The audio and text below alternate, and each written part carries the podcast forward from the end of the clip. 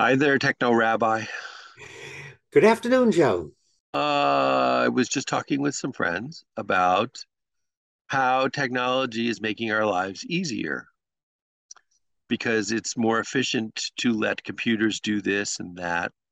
Um, everything is being prepared for us and the steps are being minimized.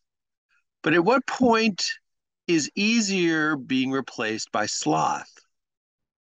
To use the seven deadly sins.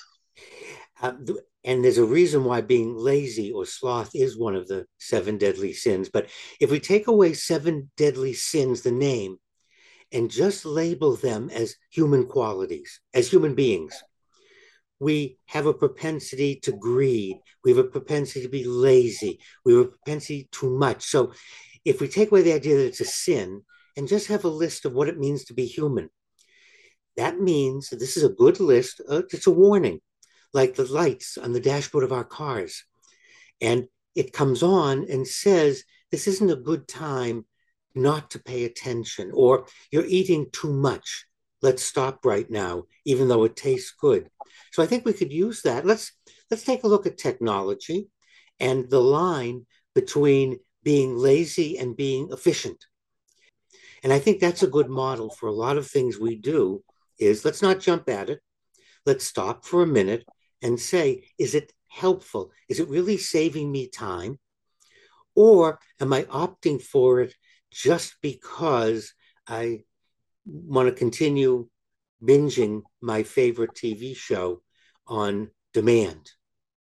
I remember when I could, I carried the numbers, phone numbers of about 50 friends and acquaintances in my head. And now when somebody asks me what my daughter's cell phone number is, I have to look it up every time. So well, it's much well, easier for me to call her, but it's it's it's damaged that part of my memory that retained that information. Now, you could argue it leaves more room for other information, but is that bottom line an improvement? You know, you're lucky. I have to look up my own phone number when I'm somewhere and they say to me, What's your number? And I go, Oh, wait a minute. So, what's the warning light on our dashboard, Rabbi? At what point do we say, I'm relying too much on convenience or technology? I need to take the mm. stairs instead of the elevator. This is the hard part because we have to do that.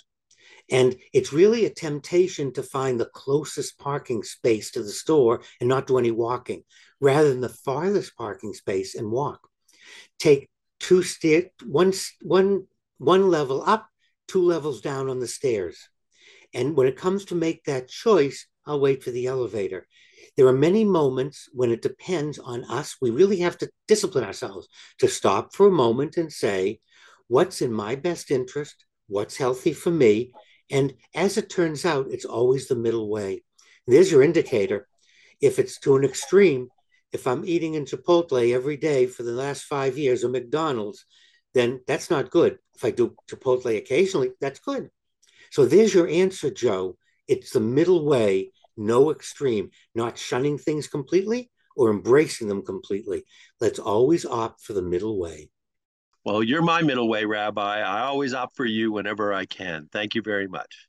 And you can depend on me to keep you in the center of the road, Joe.